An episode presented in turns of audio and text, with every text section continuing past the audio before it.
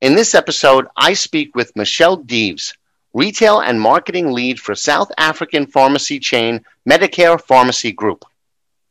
Michele is a veteran ECRM session participant, attending her first in person session more than a dozen years ago, and recently participating in both our European and US focused virtual sessions. In her role as retail lead, Michele heads up the front end buying across all categories, and she takes us through how the pandemic has impacted shopper behavior in the South African market. She also discusses how the retailer has been sourcing and merchandising various categories as countrywide restrictions and consumer demands have varied widely over the past few months.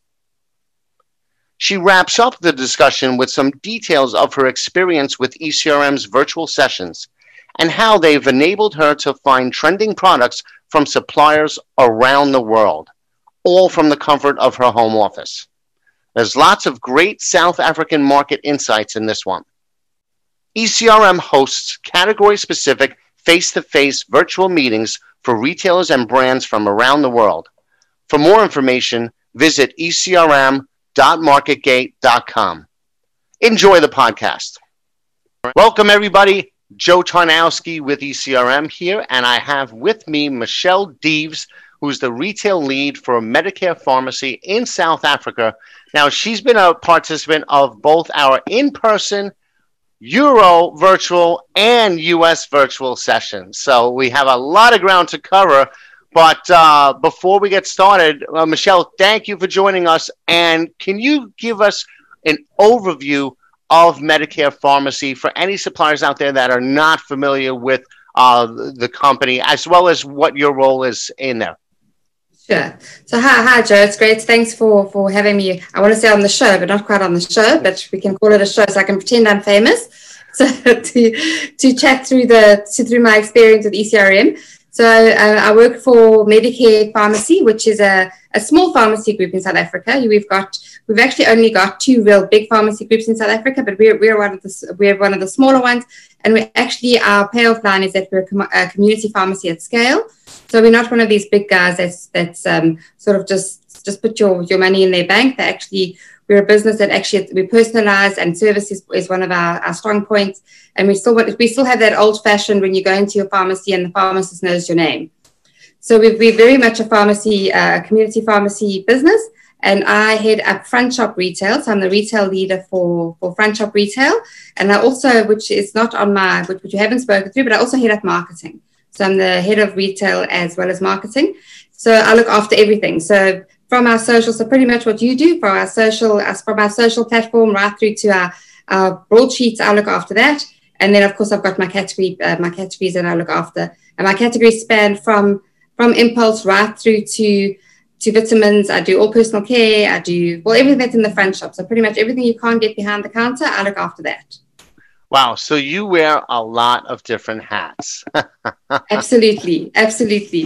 And Great. I've worked in retailers where I've worked across all the categories. So, so that's why it's obviously like it's perfect for me. Uh, with being a smaller business, obviously it's not a huge amount of turnover, but it is a lot of complexity within within the, the business. Great. Well, you know what? You're in a good position to talk about the trends, at least in the South African market. And uh, one, and just to let everybody know, even though you know they're called our Euro uh, sessions, we do have participants from uh, South Africa, and yes. some other uh, countries as well. They're primarily European retailers, but it's not completely exclusive. So uh, Michele is an example of, of one of them. So, you know, can you tell me, you know, walk us through over the past several months? Uh, there's been a lot of changes in the way consumers shop. What are you seeing in your market in how they're shopping in general and you know maybe drill down to some specific categories because I know they've you know some they've uh, uh, yes. they're focusing on more than others. So if you could just take us through the timeline yeah, of yeah. once it happened, then towards the middle it kind of eased up. Now it's spiking again. What's what's yes. been the consumer uh, uh behavior uh, during that time yeah. in your markets?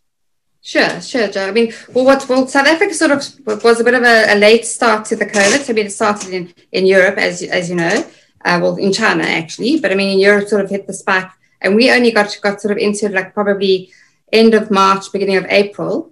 And what we did see in our in our as a pharmacy business, we we obviously we, our, our sales spiked and flew, went straight through the roof in terms of um, in terms of like immunity and hand sanitizer. I mean, you can imagine. I mean, you know, I'm sure you've heard this from some of the other guys that the hand sanitizer. There wasn't there wasn't any demand. I mean, there was no demand before, and then there then there was huge demand. So prices spiked customers customers panic bought. I mean, the whole world talks about that. Everyone panic bought. We actually didn't have a, a toilet paper panic bar, which is like the rest of the world, which is uh, which was quite interesting. And even our grocers, it was so because we restarted our we got we started a little bit later than the rest of the world. We were quite prepared for it. So people were almost not as panicked as as what they were all over the world. But it was quite interesting to see that. So March was our biggest trading month that we've had in the year where we've we traded over 100% up on the on the previous year, and then particularly around uh, sanitizers, masks, and then also in vitamins. I mean, vitamin C was the first one that was just spiked through the roof. But then as the time's gone by, people have obviously learned more about the about the disease and they've moved more into um, like the vitamin D's and the zinc. And you know, every time there's there's something that's published, then there obviously be spike in those those areas.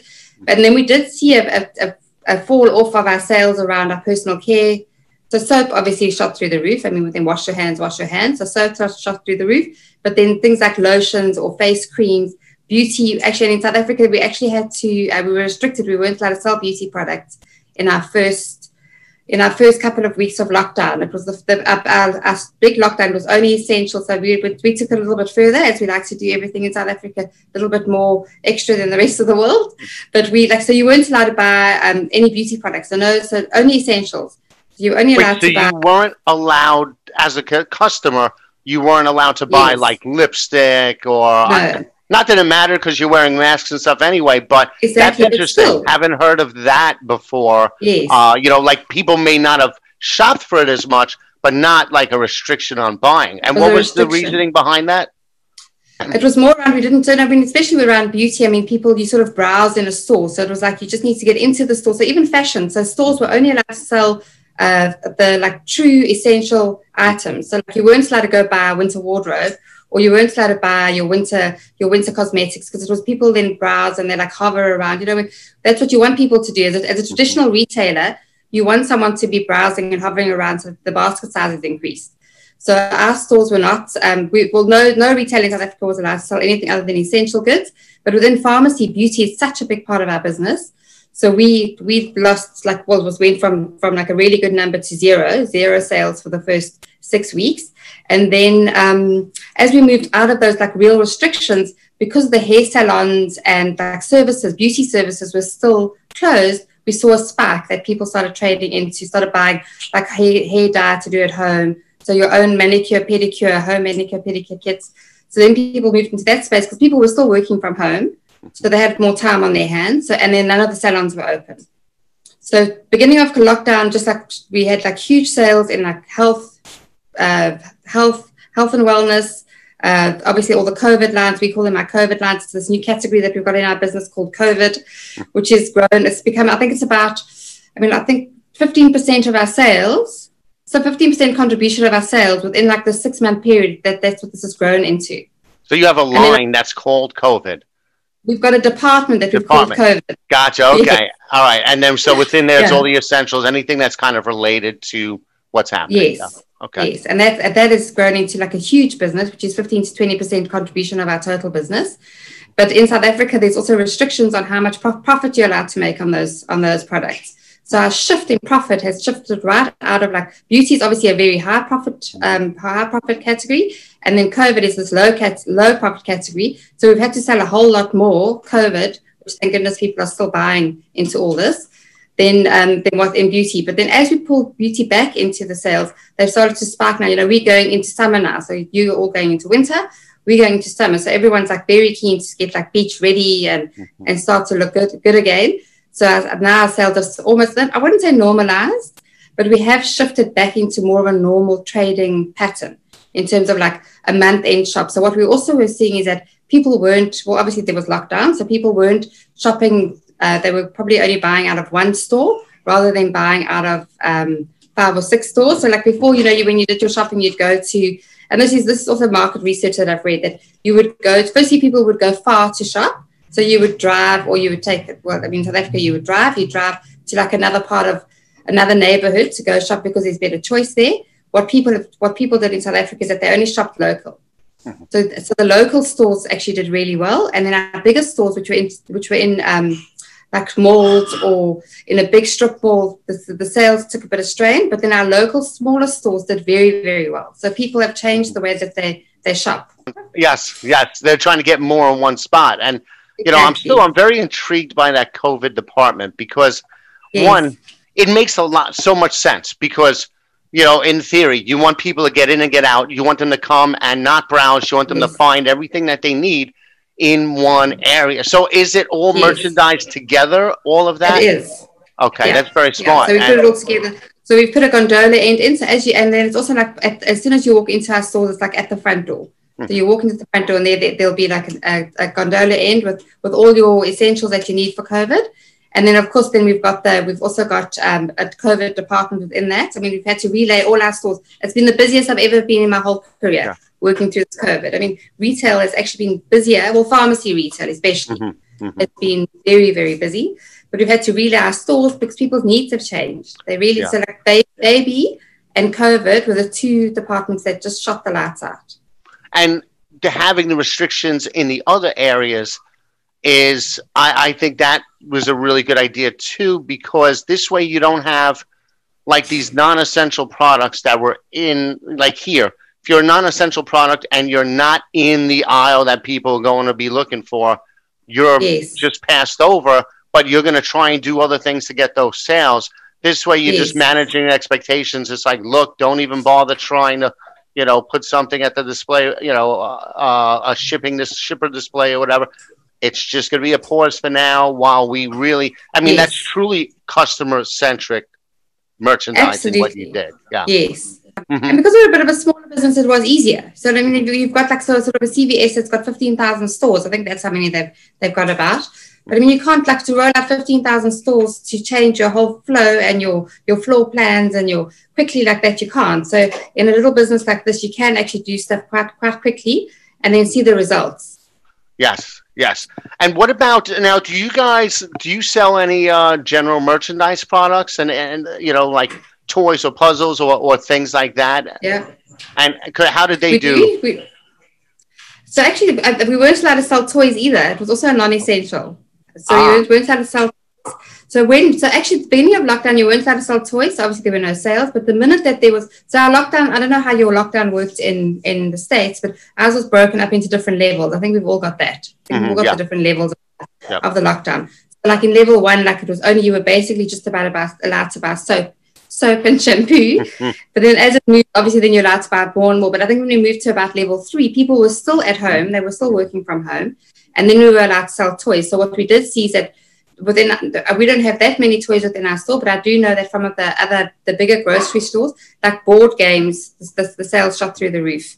Um, and puzzles. So anything to keep your children um, to keep your children entertained at home did really, really well. Yeah, because at that point, for any family with kids, toys are essential. Yes, yes. they, even if they're Absolutely. not categorized as such. Exactly. I'm so grateful my children are grown up. and I don't have any myself, so I have peace and quiet so, over here. So, exactly. The thought of having to have to entertain children, because and I think the schools in the states still, have still not gone back, have they? No, in New York, no, we're still not. In, in some, yes, it's yeah. scattered. Each state is a little yes. different. So each state pretty much okay. is like a different country, like in Europe. You know, it's got its own legislations as okay. far as and yes. stuff. So some started, some haven't started yet. Some have started and closed after spikes. So it's just a whole patchwork yes. of uh, operations as far as that goes. It's what a mess. mess. Yeah. So and uh, we've exactly. Seen different, uh, we, and we've seen a big yeah. So we also had a little bit of that way. So what happened is that Cape Town actually spiked 1st mm-hmm. and then we started to drop off, and then the the countries, the the provinces inland then they started to spike. So then they opened the schools, and the same thing happened. Opened schools and then closed schools. So as they opened schools, obviously we saw a huge spike yeah. in our sales around COVID again, mm-hmm. around our COVID products, because obviously the, the, children, there's all this legislation that children have to take masks, sanitizer, etc., etc. Yeah. Then they closed the schools again because we saw a big spike in Johannesburg. Mm-hmm. Then when they opened again, we saw a big spike again. So it's been a little bit a little bit erratic. So buying has not been the easiest because you like you you, you go buy a whole lot of products and then then the then the demand slows down.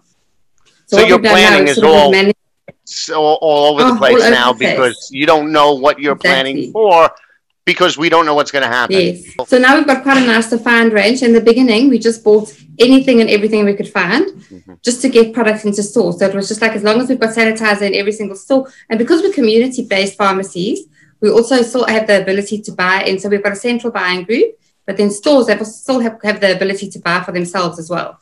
So stores were just buying in. We were just we were just kept saying, just as long as you've got sanitizer on the shelf, as long as you've got masks, just buy whatever you want. Of course, what happened there is that we've just got like this, this array of all different products, different brands, different price points. So like over the last six weeks, as it's like sort of settled a little bit, we've now got a defined range for COVID. And stores of I think there's about 100 products within that range that we that we keep now for the and within the bright and there's a good better base strategy. You know, before you just had like whatever, now you can go in and buy an entry level, an entry level sanitizer, a medium level, and then for the hippies, you've got like a really top tier sanitizer that's got no alcohol, mm-hmm. and they'll spend the, they'll spend the money, yeah. as opposed to the, the the people that have got like the low income families that can only afford something a little bit less. Now, have you seen during this, you know, um, during the whole duration of this year, from March on? You know, obviously a lot of retailers had trouble keeping items in stock and, you know, maybe like you said, you're just taking on all these new brands, but it also provides an opportunity for these emerging brands because it's like a forced trial for the consumers. They're going to take whatever's available, but then they may like those new products. So, uh, have you seen any brands switching because of this whole thing? What well with the not not real switching not real switching out of brands like mm-hmm. out of like, national brands uh, but what we have seen is obviously because you couldn't uh, there was you couldn't import product for a couple of months mm-hmm. that there was more of a support to local so we have seen as consumers have like in their minds they're wanting to support local so because because people were out of work i mean all over the world we know what's happened to unemployment and so um, people are, are, wanting to support local a little bit. So we've seen like in masks, for instance, on the fabric mask, it's legislation. I don't think it's, I don't think it's legislation in America to wear no. a mask. I don't know because I know that I know that Mr. Trump isn't so keen on the mask. Nope. But um, in South Africa, you have to. It is legislation. You have to wear a mask. Yeah. Well, so I mean, let's see what happens now that he has COVID. We'll see what happens exactly. if it if it changes his mind. But oh, um, I don't know. You know yeah, we'll we'll uh, we'll see. see. Yeah, it's it's an interesting time. We'll see the elections in three weeks' time. Yes, we'll see so what happens. It, it's yes. interesting times here these days. Um, I'm sure. I'm sure. Yeah. So, so we did see that people moved to local. So we supported local. So as as a as a business, we supported local local little local businesses that were making the fabric masks. So if there was like someone down the road who's who was selling masks, then we would buy from them to try and help them with this been the, the huge unemployment. So customers have always also wanted to actually buy local. It's been quite interesting as people have shifted into that support local, mm-hmm. especially around the COVID, the COVID products. Yes. No, that's great. where you buying it from? But like the masks and the and the product that are more that people are, are wanting to support, and then also the masks have become a bit of a fashion statement as well. I'm sure it's the same in the states. Yep. That whoever's whoever's so everyone's got 50 masks. We've all got lots of masks, and we keep buying masks. Like we can't we can't get enough of them. So we've all got a different mask that we wear with a different different outfit, which is quite interesting. And customers have also done that. So they've they moved from just like having like they just wanted a surgical mask mm-hmm. to moving into more of like a fashion a fashion accessory. Yes. Which is actually I mean it's actually like a scarf or a or a jacket or a or or whatever. I have a combination of both uh, um, shields, face shields, and masks, but yes. I always wear black t shirts, so it's really easy for me to match. You can wear whatever you want. So, now how has this impacted the way you buy or the way you search for products? Obviously, virtual is a bigger part of our day to day, but also, like, you know, so how are you handling that part of, of uh, the business? So I mean, with the I mean, obviously with the virtual, it's been great. So we've met lots of people. So we actually and have and we've actually found some really very cool people that might not have actually been able to afford to go to a, an in in person mm-hmm. um, show. I mean, I don't. I'm sure it's cheaper for them to do that the virtual than what it is to do the in person show. But mm-hmm. we've seen some really cool people, and now that we've opened up the the borders have opened up, we are able to bring some products in. Mm. So we have, so we can still do that. But what we have, well, obviously, we've had to, we've had to also resort to doing more local, local sourcing. Yeah. So we've got some uh, suppliers that we've worked with locally that we've brought in some, some. Well, we've we've now done. Well, Christmas is around the corner, believe it or not, as you know. I mean, we're yeah. eight weeks away from Christmas pretty much Christmas trade. I mean, it's scary. I feel like I'm still in March. so we've had to actually bring. We've actually had to do most of our Christmas buy through local through local suppliers, mm-hmm. which is not actually great for us in South Africa because there's there's no um, there's not much choice then. Yeah. So we haven't been able to do our Christmas. Traditionally, you would have done a Christmas buy in May. You would have done a trip, and then you would have done a Christmas buy in May, either out of an ECRM or you would have done it out of a. You would have done a, a trip to China or a, or whatever to buy your Christmas. But now this year we've had to do local local uh, sourcing, mm-hmm. which has been fine, but it's not, you know, it's not, there's no, there's nothing fantastic in that in terms of like innovation. Mm-hmm. So we've had to do that. But what has, what we have done um, is actually managed to, with our, with our, inter, with our national, with like the Unilevers and all of them, we've had to, we've had to actually expand our ranges mm-hmm. because we might have only kept a smaller range, but because we haven't been able to, to actually go out there and source, we've had to ex- just extend on the national brands, which is a bit boring because actually that people want people need a little bit of a pick me up at this time of the this time of year when you're going into the festive season. Yes, yes, and you know you brought up a good point that at one point you weren't allowed to bring stuff in, so now that's kind of loosened up. Yes. And as buyers, yeah. your business, you have to keep doing your business, and you know you've uh, like, like you mentioned, you've come to several of our sessions, one in person uh, and then three virtual. And, uh, you know, so hopefully you found some innovations over those times. Can you talk a little bit about that? Some of the things that well, you've discovered? You know, so what's, so what's with the confectionery that the well, my team did, my two of my team, uh, two of my buyers did the confectionery one, and mm-hmm. it, was, it must have been the one that was going to be in Rome, and it was the first virtual one, mm-hmm. actually and they found some fantastic product that they're bringing overnight um, into for Christmas. And I think the one, the one supplier is actually a wafer supplier that I've used before because I've worked at another retailer in South Africa that we we used to source out of the east, and they've actually they were on the in the program, and we managed to bring something in. I think it's from well, Sri Lanka is not really the east, but it's sort of the it's that part of the world, mm-hmm. and we've managed to find some really innovative foods and confectionery, which we wouldn't have been able to do if we hadn't have, have done the show which is really good. I mean, something that's really interesting in what's interesting for me is that sexual wellness has become such a huge trend in the in in the world.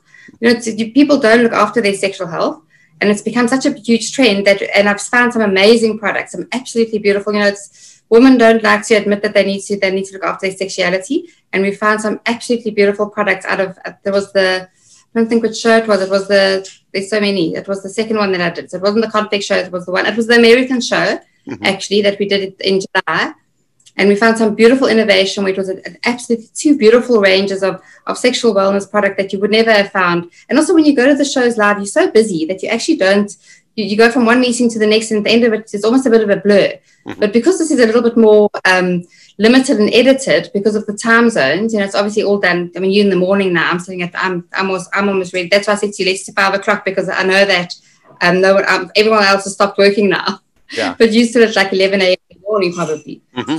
So, um, limited, you actually see less suppliers. Well, well, for us in South Africa, I've probably seen less than what I would if I was doing like a five day back to back. And you actually can, and then you can focus more on the on what you what you meet what you're seeing because you don't and you've got and you've actually got to be quite particular about which suppliers you want to see. So the pre-work is very important.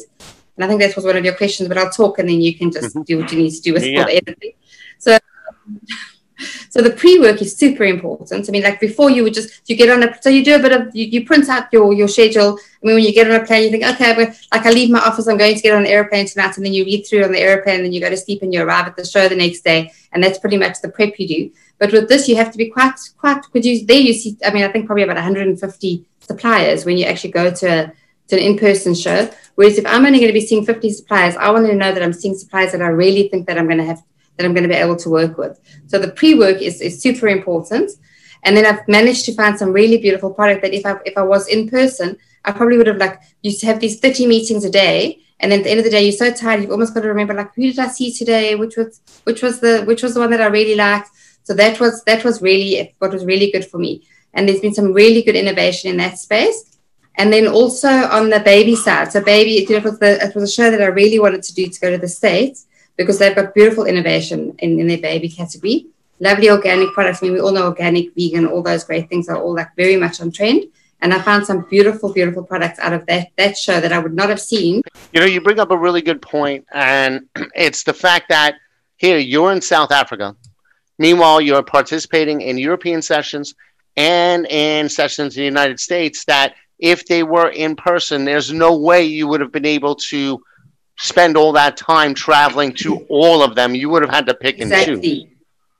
So it definitely exactly. helps exactly. cross the borders. So, so uh, what is it like um, as far as a time efficiency for you? Because you know it's it's a shorter window. You know, you're doing um, what six five hours a day instead of all day and then in the evening yes, so just yes. overall in terms of efficiency can you talk about uh, like how you're getting more accomplished in a shorter amount of yes. time through the virtual well, you're pretty well because you. I mean, I, I love the in-person shows. I think it's there's it really because it takes you out of your your normal day-to-day space, and you actually can switch off from your from your job, and you can actually go like be in that space of like I'm, I'm doing my buying i can meet with other buyers i can learn from other buyers whereas this, whereas this what's the positive about doing it on is doing it virtually is that you actually do a full day's work so i always only start meetings when i when i plan them i only start meetings between 3 and 4 4 uh, p.m and then i work in, until about 8 o'clock at, in the evening so i have a much longer day but then i still get a full day's work that I, that I would normally get so that's so my time efficiency is that i'm not actually getting there's no time away from my desk because I'm still doing my full day's work. And then the only thing is that after a week I'm finished. Like after a week of like doing like like from from 7 a.m. to 9 p.m. Mm-hmm. It's it's you're exhausted, but actually you get to you actually don't have any your efficiency is that you don't you don't you're not losing any any hours in front of your computer, which I'm sure I mean any any boss loves that. what about follow-ups? I'm I'm guessing that because you're not getting on a plane and going to these you know, there's no cocktails that the virtual lets you do quicker follow-ups. Yeah, so I mean, well, what's what's quite nice is that the follow-ups they come they come quicker. I mean, you sort they say, okay, well, we're gonna. I mean, I don't know. They, obviously, there's a whole a whole background piece of work that happens with the with the uh, suppliers, mm-hmm. and there's probably rules that they have to do the follow-up within a week, and there's there must be all these these rules that the ECRM has got. But within the next week, everyone follows up, and then you can almost weed out quite quickly who you know you're going to work with and who you're not going to work with because it's not like that. Because if you've been away from your desk for, let's say, so like as you say, you'll you'll we'll use it to go do a train trip. We'll just pop into to like if we go to the states, you'll pop into your New York for a few days. So then you're actually away from your desk for, for about ten days, mm-hmm. and then you're coming back to to a desk where you've got 500 emails that you haven't really spent time on in the last 10 days. Then you then all the follow ups start coming. So then you put them into a folder and you think, okay, well, let me just catch up on my real job and then I'll go back to that a little bit. I'll go back to that next week. And then by the time you think, okay, well, I'm going to go back to that, then the second follow up comes, which is then it's like, oh, now you've got to spend some time there. So you actually, it's, it's far more efficient because you, you, you don't lose your day job time. And then you also don't, and then the, the follow ups come come within the week, and you can quite quickly work out who you want to work with and who you don't want to work with. That's great. So that's, I'm sure they love it too. the suppliers yeah. love that too. I'm sure. I'm sure they do. yeah, so now you mentioned also that another benefit is in being able to learn the trends that are happening in the US. Like when you go to and, and these other countries very efficiently. Yes. Uh, what kind of so so talk about how you use these to learn trends as well. So I mean, if I, if I did it, so if I did a traditional trip, then I would go and I would go do my own, you know, do my own store visits and I try and understand and I would like, you know, build my own idea of what the trends are. But because we don't have that, what what I have found that, and I mean, I don't know if um, if the I don't know what the suppliers are feeling, but what I have found is that I can obviously tap into their knowledge. So I've, I've, I've when I meet with them, then I'll, I'll ask them to give me a little bit of a market overview, what's happening, what are the trends, just to understand where they sit within the market. And you wouldn't normally ask those questions really if you were there if you were there in person because you'd you'd make those assumptions yourself. So you would do you would do the you would do all the, the store visits and the, the buying trip yourself Whereas now you don't have that. So what I've done with, with a lot of the, the suppliers that I've said to them, give me a little bit, tell me a little bit more about where you are in the market and how, how does your brand brand perform in your market in other markets. So you wouldn't normally ask those questions because you just be you just be looking at products actually. Whereas this is given well, it's forced us actually to to understand because I can look at a product and I can say, well, what where, where do you price tier yourself? And I can understand where, where they sit because I've, I've seen their products in the store down the road when I've done a store visit the night before. Whereas now I don't have that. So I see a beautiful product in front of me and I don't know where does it sit, what's the trend, are you in line with the trend, are you like a, a niche product? So that's that's been very good for me. That I've, it's forced me actually to to ask different questions to the suppliers. And and uh, to that point, when uh, you know, just advice for suppliers who are going to meet with you, what should they have ready? What should you know? What do you want to know from each meeting with the supplier? I think I think that particularly oh, is something that that is very very helpful is to actually bring markets, bring market information. So some of them do it. Some guys do it really well, and they'll bring the market information with. And then some of the other guys don't because they're obviously not used to having been asked these kinds of questions.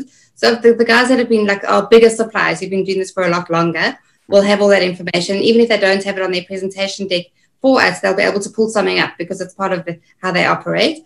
But I think important that they, that if we're not going to be traveling for at least another year, let's say, or 18, was probably about nine months, then important that the suppliers do have that kind of information for us to just understand like where do they sit in the market, what market share do they have, do they uh, are they in, where do they where their price position because often this, they won't even have that kind of just especially a private label supplier so they won't really for them they don't they don't understand market the way like a retailer understands market so they will bring like this is my range this is my price these are the bottles as an example mm-hmm. or this is the product that can sell the, the confectionery or the whatever but they won't tell you where they sit in the market and, and i find that if, if it's in a country that doesn't that english isn't their first language that when you're asking the questions, they actually don't really understand what you're asking. So I think quite important that going forward is that it would be very helpful to us to see like what where do they position themselves in the market and, and what is the then their what is their special their special offering that they offer. Excellent. And uh, is there any preference into you know are you a big fan of slides or would you rather have them just having a conversation or holding up a product? Any preference? I like I like a combination of everything because after after you've done six or seven meetings, it gets it gets quite tiring to be looking at, at just looking at a deck all off for like seven hours of different products. It all blurs into one. But I actually had I can't remember what um it was this last show that there was actually the, the one guy. So the one guy was going through the deck. They were obviously obviously we are all sitting separately. So there's like the, the three people on the screen. The one guy was going through the deck and talking, and then the other guy was doing a bit of a like a bit of a show and tell, like standing up, showing like showing the product, doing like putting, I don't know what he, I think he was selling, he was doing, it was, it was first aid products and he was like showing how do you put the brace on. So there was a bit of like uh, animation that, that was going on there, like you, like you would do if you were in the room with the person. Hmm. So they, they didn't just sit there and like, like just talk to the computer. They were actually, the guy actually like really, in, like he acted like he was, he was, he presented to me like he was sitting in front of me which was which was great because you could have a bit of a laugh, you could see the personality. You know, everyone behaves differently on a on a Zoom call, and if it's not how you how you run your business before, then you you quite people are quite nervous, and it's like they can't be themselves, and they're looking at themselves all the time. So so there's a little bit of just like education. and then just a little bit of education around how to just be yourself. Like if you like a person that talks with your hands, or if you like to like show stuff, or then just do that. Yes, exactly. Like don't don't yeah. camera. Yes, like let your personality come through because I found that some of them, some of the, the it's obviously like they're, they're probably sales reps that they're not used to working this way and it takes time. I'm quite lucky because my, my business is actually the head office is in Johannesburg and I'm in Cape Town. So my world is up forever. I mean, I sit on I sit on on these Zoom calls all day, every day, and it's not new since COVID. It's been like that before even. So it's, it's quite and it's quite daunting if you're not um, if you're not used to it. You know, there was something you mentioned before that that I think was great was you know, you encourage people to let their personality come through the camera. I literally just posted an interview that I did um, that we put it on all the prep sites now. It was with a former journalist, a three time award winning, Emmy award winning journalist who now runs a business yeah. coaching people. And it was all on how to best okay. engage people on the virtual setting. So, and we talked about looking at the camera, yes. your face. Like today, we did a video on uh, how to prevent RBF, resting. I don't know if you've heard the term. Uh, it's called resting bitch face. And it's that face when oh, someone. Haven't, haven't. All right, it's a term in the US oh. where someone's looking at the camera really serious and you think that they're mad at you, but they're not. That's just their resting. They also call it resting board. It's a resting face. Yes. So yes, and, your resting face, and as you get older, your resting face gets worse and worse. So that's what it was about: is how to prevent that. you know, and at least how to, Okay. you know, Yes. and, and it's simple as like just cracking a small smile or raising your lip while you, you know, Yes. uh, or and making sure you look at the camera because if you're looking down at your notes, you kind of, you know. So uh, I'll share that with you. It's a pretty funny video. I No, no, that, that's great. And also don't and also don't look at yourself because I find that No. like when you first start doing this, you look at yourself all the time. Gotta look at your camera. That you're talking to or the camera exactly Mhm. the person you talk to, the camera or the what? Yeah, Yeah, so they see it. They feel like you're looking at them. exactly, So- exactly. Um, just a quick last question to wrap up. Uh, um, the platform itself. Tell me a little bit about your experience using the platform, working with our guys to learn how to use it, and then what tools have you uh, used when you were doing your meetings? Well, I mean, the plat- platform is absolutely amazing. I mean, I don't. I, I, I, did, I think I did the first show actually because it would have been the one that would have been in Rome. And it, I mean, the first one there were a few little there were a few little technical issues, not not bad technical issues, but obviously as you as they moved into the second and the third show, they absolutely perfected it.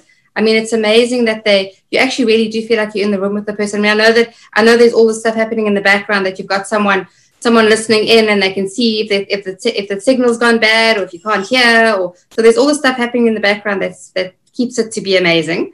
But the platform is, I mean, it's it's, it's probably if I think about all the Zoom meetings and all the, the the calls I've had with people over the last eight months, I mean, you you have perfected it down to down to the T. Uh, what about the prep? Uh, do you work closely with our uh, team to get you know to Very learn the system? How did that go? How did that work?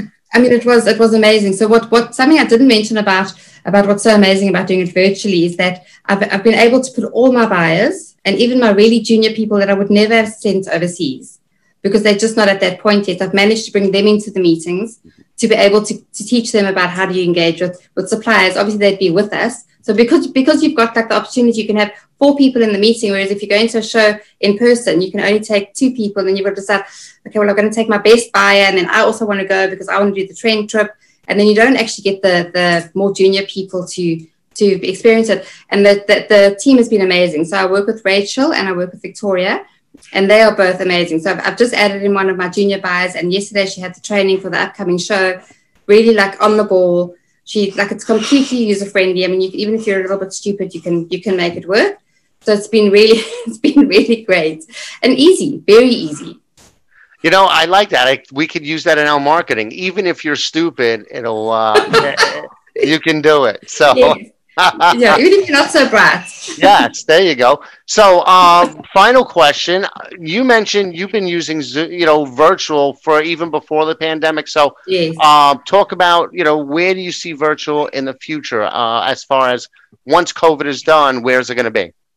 Yeah, I mean, I love I love the fact that I can have face to face meetings with people that aren't that if it's if it's someone sitting in Johannesburg or in another country. I mean, I think it's I think it's definitely the new the new normal. We're going to be able to have these these virtual meetings that will it's going to become part of the new normal. And I, and I really believe that people are going to work a lot more remotely, which is like really just changes everyone's life. I think we we can probably go on a holiday or go away or take an extra day without even realizing that you're not that you instead of your day's travel, you could get an extra day's holiday or or whatever but I think the, it's definitely think it's a way of the future.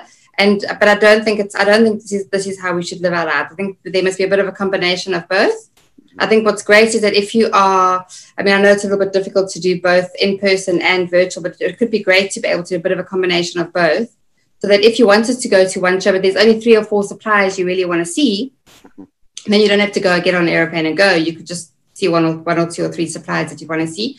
But it, I think it's definitely the way that we're going to move forward. But I would never say I, I don't believe that we should say, okay, let's move ECRM to a virtual a virtual trade trade platform because I, I think that you lose that you lose that there's that that, that thing you, you get from the person. Even though I can see you and you can see me, there's still there's the energy is not there. Yeah. You know, it's like when you're in person, you, we know when we've seen each other on trips and you can have a bit of a chat and then you bump into each other and there's a different energy that you that you get from from in person.